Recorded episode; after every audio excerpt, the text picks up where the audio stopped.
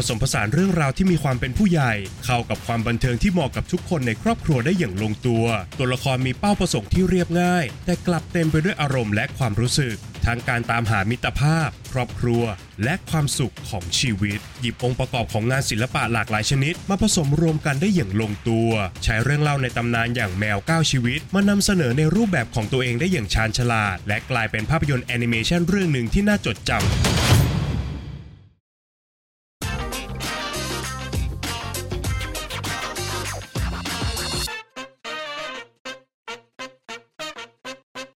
สวัสดีครับ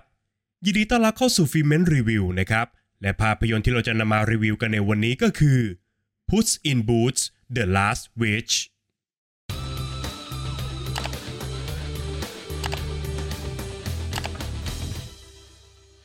เรื่องราวของพุสแมวจอมโจรยอดฝีมือ ผู้ใช้ชีวิตอย่างโลดโผน และก็หยอกล้อกับความตายอยู่บ่อยครั้ง เพียงเพื่อจะสร้างตำนานของตัวเองนะครับ แต่แล้วเขาก็ได้ค้นพบความจริงครับว่า เขาได้เผชิญหน้ากับความตายมาแล้วถึง 8 ครั้ง และชีวิตเดียวที่เหลืออยู่ ก็คือโอกาสสุดท้ายของเขาครับพุสจึงต้องออกเดินทางตามหาดาวอำนวยพร เพื่อทวงคืนทั้ง 9 ชีวิตของเขากลับมาให้ได้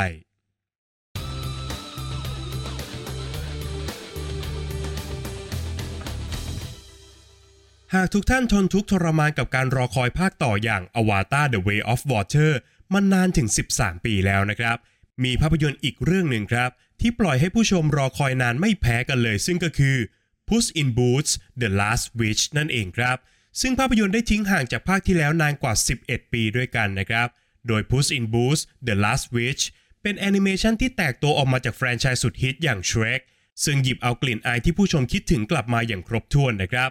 ในขณะเดียวกันตัวหนังก็มีความโดดเด่นเป็นเอกเทศ สามารถรับชมได้โดยไม่ต้องอ้างอิงพื้นฐานเรื่องราวจากภาพยนตร์เรื่องอื่น และก็สามารถนำเอารสชาติและก็สไตล์ใหม่ๆ เข้ามาสู่แฟรนไชส์ได้อย่างยอดเยี่ยม เช่นกันครับ จุดเด่นของภาพยนตร์ก็คือ การผสมผสานเรื่องราวที่มีความเป็นผู้ใหญ่ข้ากับความบันเทิงที่เหมาะกับทุกคนในครอบครัวได้อย่างลงตัวครับ โดยแก่นกลางของภาพยนตร์นั้น เป็นการพาตัวละครไปเผชิญหน้ากับความจริงอันน่าหวาดหวั่นใจ ว่าด้วยความหวาดกลัวต่อวาระสุดท้ายของชีวิต การเผชิญหน้ากับความตาย และการโอบกอดความสวยงามของชีวิตครับ ผ่านตัวละครหลักอย่างพุส ที่เหลือโอกาสเพียงแค่ครั้งเดียวนะครับ ในการที่จะทวงความอมตะของตัวเองกลับคืนมา นอกจากนี้ภาพยนตร์ยังเต็มไปด้วยตัวละครที่ล้วนมีเป้าประสงค์ที่เรียบง่าย หากแต่มันเต็มไปด้วยอารมณ์และความรู้สึกที่ผู้ชมเนี่ยสามารถเชื่อมโยงได้ครับ ไม่ว่าจะเป็น การตามหาครอบครัวที่อบอุ่น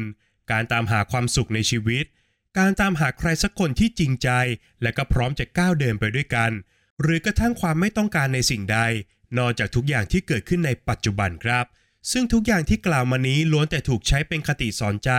รวมถึงยังสามารถสร้างรอยยิ้ม และก็คราบน้ำตาให้กับผู้ชมได้อย่างถูกที่ถูกเวลาครับ แม้เนื้อหาโดยรวมจะมืดมนขึ้น จริงจังมากขึ้น และดูมีความเป็นผู้ใหญ่มากขึ้นนะครับ แต่ Puss in Boots: The Last Wish ก็สามารถสร้างเสียงหัวเราะและการผจญภัยอันน่าตื่นเต้นให้กับเรื่องราวได้อย่างพอดิบพอดีครับ โดยเฉพาะการหยิบเอาตัวละครจากนิทานและเทพนิยายโบราณมาตีความใหม่ ให้มันมีความร่วมสมัยมากขึ้นนะครับนำโดยโกลดี้จากนิทานเรื่อง Goldilocks and the Three Bears แจ็คฮอร์เนอร์ซึ่งถูกดัดแปลงมาจาก Little Jack Horner รวมถึงการเลือกวายร้ายคนสำคัญของเรื่องให้เป็นหมาป่า ซึ่งมันก็เป็นวายร้ายในนิทานสำหรับเด็กแทบทุกเรื่องครับ นอกจากนี้ภาพยนตร์ยังมี Easter egg ของเหล่าตัวละครจากนิทานดังอีกมากมาย ที่พร้อมจะมาร่วมสร้างสีสันให้กับเรื่องราวครับ การแข่งขันกันของพวกเขาเพื่อจะไขว่คว้าความปรารถนาสูงสุดในชีวิตจากดาวอำนวยพร คือใจกลางความบันเทิงในภาพรวมของภาพยนตร์ครับ และที่ไม่พูดถึงไม่ได้เลยก็คือ ตัวละครอย่างเปอริโตสุนัขจรจัดจอมขโมยซีน ที่มีส่วนสำคัญต่อทั้งการสร้างเสียงหัวเราะ และก็ moment อันแสนอบอุ่นของภาพยนตร์ครับ อีกหนึ่งสิ่งที่โดดเด่นและทำให้ Puss in Boots: The Last Wish กลายเป็นแอนิเมชันที่น่าจดจำมากขึ้นก็คือ งานด้านภาพครับ ภาพยนตร์สามารถหยิบเอาองค์ประกอบของงานศิลปะหลากหลายชนิด มาผสมรวมกันได้อย่างลงตัวมากๆครับ โดยภาพยนตร์เลือกจะถอยห่างจากความสมจริงออกมาหนึ่งก้าวทั้งในแง่ของการออกแบบ รวมไปถึงการเนรมิตแสงเงาให้ตกกระทบกับพื้นผิว ซึ่งมันเต็มไปด้วยรายละเอียดนะครับ พร้อมกับเปลี่ยนทุกอย่างเนี่ยให้มันดูมีความเป็นการ์ตูนวาดมากขึ้น โดยหากสังเกตดีๆเนี่ยในฉากหลังของภาพยนตร์นั้นจะมีความคล้ายคลึงกับภาพวาดสีน้ำมันครับ ขณะที่องค์ประกอบด้านเอฟเฟกต์ของภาพ เช่นก้อนเมฆกลุ่มควัน หรือกระทั่งเปลวเพลิงนั้น ตัวหนังก็หยิบเอาลักษณะเด่นจากการ์ตูนญี่ปุ่นมาใช้ได้อย่างน่าสนใจครับ นอกจากนี้ในฉากแอคชั่นของภาพยนตร์ ยังเลือกใช้เทคนิคในการเปลี่ยน frame rate อย่างฉับพลัน เพื่อให้งานด้านภาพนั้นมีมิติที่แตกต่าง และใกล้เคียงกับความเป็น stop motion หรือว่าการ์ตูนวาดในยุค 2 มิติมากขึ้นครับ ทุกเทคนิคที่ผมกล่าวมานี้ มันทำให้งานด้านภาพของ Puss in Boots The Last Wish เต็มไปด้วยความฉูดฉาดที่พร้อมจะขโมยความสนใจของผู้ชมอยู่ตลอดเวลาครับ โดยสรุปแล้วภาพยนตร์เรื่อง Puss in Boots The Last Wish สามารถหยิบเอาเรื่องเล่าในตำนานอย่างแมวก้าวชีวิต มานำเสนอในรูปแบบของตัวเองได้อย่างชาญฉลาดครับ ผสมผสานเนื้อหาที่มีความเป็นผู้ใหญ่ เข้ากับความบันเทิงของความเป็นแอนิเมชันได้อย่างลงตัวมากๆ พร้อมสอดแทรกแง่คิดที่เหมาะกับผู้ชมทุกเพศทุกวัยได้อย่างไม่ขัดเขินอีกด้วยครับ เมื่อบวกกับงานด้านภาพที่โดดเด่นสะดุดตา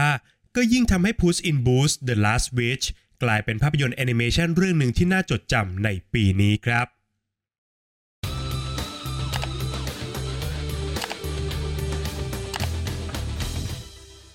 ประเด็นตกผลึกจากภาพยนตร์เรื่อง Puss in Boots The Last Wish ที่ผมจะชวนผู้ฟังทุกท่านมาคุยกันในวันนี้ก็คือ การตามหาความงดงามที่แท้จริงของการมีชีวิต ภาพยนตร์หยิบเอาตำนานแมวก้าชีวิตมาบอกเล่าได้อย่างสนุกสนานนะครับ เริ่มต้นด้วยการพาผู้ชม ไปพบเจอกับชีวิตที่แปลกของพุสแมวจอมโจรมือฉมัง เขาเป็นสุดยอดนักดาบ เป็นฮีโร่ผู้ไร้ความกลัว และกำลังสร้างตัวตนของเขาให้กลายเป็นตำนานครับ ก่อนที่เรื่องราวทั้งหมด จะทำการกระชากทุกอย่างที่ผมกล่าวมา ให้มันออกจากตัวตนของพุสจนหมดสิ้นครับ เมื่อพุสเกิดพลาดท่าในการต่อสู้ แล้วก็จบชีวิตที่แปลกของเขาลงนะครับ จนทำให้เขาเดินทางมาถึงโอกาสสุดท้ายในชีวิตที่ 9 ของเขาครับ เมื่อพุสได้มองเห็นความตายที่เคลื่อนตัวเข้ามาใกล้มากกว่าที่เคย ความเชื่อที่เขายึดถือมาตลอด จึงถูกสั่นคลอนอย่างรุนแรงครับ เขาได้เปลี่ยนตัวเองจากสุดยอดนักปล้นในตำนาน อัศวินฉายเดี่ยวผู้ไร้มิตร และนักรบผู้มั่นใจในความอยู่ยงคงกระพันของตัวเอง กลายเป็นนักเดินทางผู้อ่อนล้า และเต็มไปด้วยความหวาดกลัว คล้ายกับว่าช่วงเวลาที่ดีที่สุดในชีวิตของเขาได้ผ่านพ้นไปแล้ว การต้องรับมือกับความจริงดังกล่าวทำให้พุสเลือกจะทุ่มเททุกอย่างในการออกเดินทางตามหาดาวอำนวยพร เพื่อโดนบันดาลชีวิตทั้ง 9 ให้กลับมาเป็นของเขาอีกครั้ง ซึ่งเรื่องราวการผจญภัยของพุสก็ถูกใช้เป็นความบันเทิงหลักของเรื่องราวในภาพยนตร์ครับ แต่นอกเหนือจากความสนุกสนาน และก็เสียงหัวเราะที่เราได้รับจากภารกิจของพุสแล้ว สิ่งที่ภาพยนตร์นำเสนอนั้นชวนให้ผู้ชมเนี่ยหวนนึกถึงชีวิตของตัวเองอยู่เหมือนกันนะครับ เพราะว่าสุดท้ายแล้ว มนุษย์ทุกคนย่อมเดินทางสู่จุดจบของตัวเองด้วยกันทั้งสิ้นครับ ในวันสุดท้ายของชีวิต มันย่อมเป็นวันที่ทุกอย่างรอบกายนั้นไม่สามารถอบอุ้มชีวิตของเราได้อีกต่อไปครับ ไม่ว่าจะด้วยฐานะ ตัวตน อัตตายศถาบรรดาศักดิ์ หรือกระทั่งเรื่องราวที่ผู้คนรอบข้างเลือกจะจดจำเรา ก็ย่อมเลือนหายไปตามกาลเวลาเช่นกันครับ สัจธรรมข้อนี้ชวนให้พูสผู้ซึ่งพยายามผลักดันตัวเองให้อยู่ในจุดสูงสุดอยู่เสมอ เหลียวกลับมามองถึงสิ่งที่เขามองข้ามมาตลอดเส้นทางชีวิตทั้ง 8 ของเขาครับ คุณค่าที่พุสและก็เหล่าตัวละครในเรื่องได้ค้นพบนับเป็นสิ่งที่มนุษย์ทุกคนควรจะตามหาให้เจอครับ มันอาจจะไม่ใช่สิ่งที่ยิ่งใหญ่อย่างการประสบความสำเร็จ การเป็นผู้มีอำนาจ หรือว่าการถูกยกย่องจากคนทั่วโลกนะครับ แต่มันอาจจะเป็นสิ่งที่เรียบง่าย และก็น่าจดจำในรูปแบบที่มันเฉพาะตัวครับ เช่น การได้รับมิตรภาพที่ดี การมีครอบครัวที่อบอุ่น หรือกระทั่งการก้าวข้ามผ่านความกลัวภายในจิตใจของตัวเราเองครับ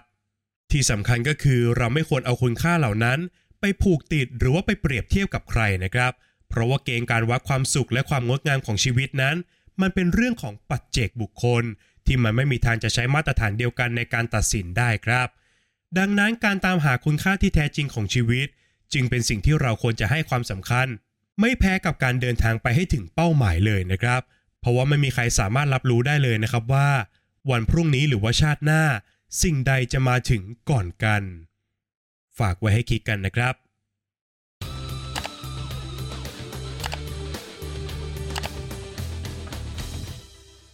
และก็มาถึงช่วงการให้คะแนนของภาพยนตร์กันแล้วนะครับ ในส่วนของบทภาพยนตร์นั้นผมขอให้ไว้ที่ 7 คะแนนครับ ผมชอบการที่หนังหยิบเอาไอเดียเรื่องแมวก้าวชีวิตมาใช้มากๆนะครับ เพราะมันนำมาซึ่งเรื่องราวที่มีความเป็นผู้ใหญ่ ที่มันถูกเล่าอยู่ในกรอบของแอนิเมชันได้อย่างยอดเยี่ยมครับ นอกจากนี้ภาพยนตร์ยังสามารถสร้างตัวละครออกมาได้อย่างเรียบง่าย แต่มันกลับเต็มไปด้วยมิติและก็ความต้องการที่จับต้องได้มากๆครับ ส่วนที่ผมเลือกจะตัดคะแนนออกไปบ้าง ก็คงจะเป็นเรื่องราวการหาทางออกของสถานการณ์ต่างๆ ที่บางครั้งเนี่ยมันออกจะง่ายเกินไปสักหน่อยครับ ในส่วนของงานสร้างนั้นผมขอให้ไว้ที่ 8 คะแนนครับ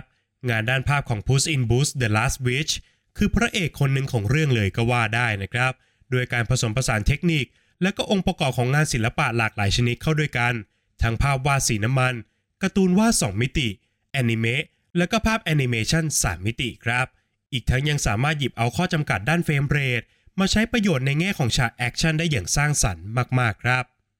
ขยับมาต่อกันที่นักแสดงนะครับ ผมขอให้ไว้ที่ 6 คะแนนครับ นักแสดงทุกคนที่มาร่วมให้เสียงในภาพยนตร์ก็ทำหน้าที่ของตัวเองได้ดีนะครับ ไม่ว่าจะเป็นแอนโตนิโอแบนเดรัสในบทของพูสซัลมาฮาเยกในบทของคิตตี้ฮาวิกิลเลนในบทเปอริโตฟอเรนซ์พิวช์ในบทโกลดี้ และวักเนอร์มูรากับบทหมาป่าวายร้ายของเรื่องครับ แต่เรียนตามตรงนะครับว่า ผมไม่ได้รู้สึกเลยครับว่ามีใครโดดเด่นเป็นพิเศษขนาดนั้นครับ ข้อคิดที่ได้ผมขอให้ไว้ที่ 7 คะแนนครับ อย่างที่ผมได้กล่าวไปข้างต้นนะครับว่า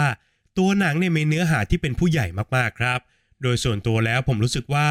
หนังสามารถสะท้อนคำถามถึงผู้ชมได้อย่างยอดเยี่ยมนะครับ กับการที่มนุษย์ย่อมเดินเข้าสู่วาระสุดท้ายของชีวิตอย่างหลีกเลี่ยงไม่ได้ รวมไปถึงการสำรวจห้วงอารมณ์ที่วุ่นวายสับสน ของคนที่เคยยิ่งใหญ่ขับฟ้า แต่กลับถูกชีวิตเล่นงาน แล้วก็ถอดยศทุกอย่างให้เหลือเพียงแค่ตัวตนเปล่าๆของเขาเท่านั้นครับนับเป็นอีกหนึ่งประเด็นที่น่าสนใจ และก็ถูกนำเสนอผ่านแอนิเมชันได้อย่างลงตัวมากๆครับ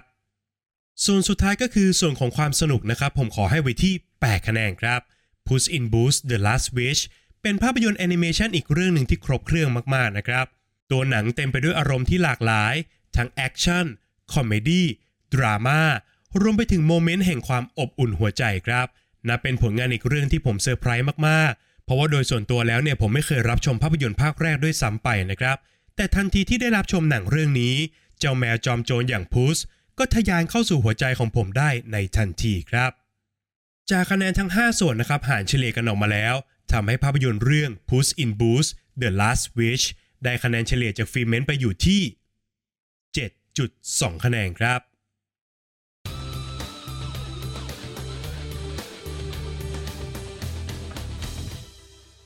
และนี่ก็คือทั้งหมดของฟิล์มเมนรีวิวในวันนี้นะครับสำหรับภาพยนตร์เรื่อง Puss in Boots The Last Wish นะครับ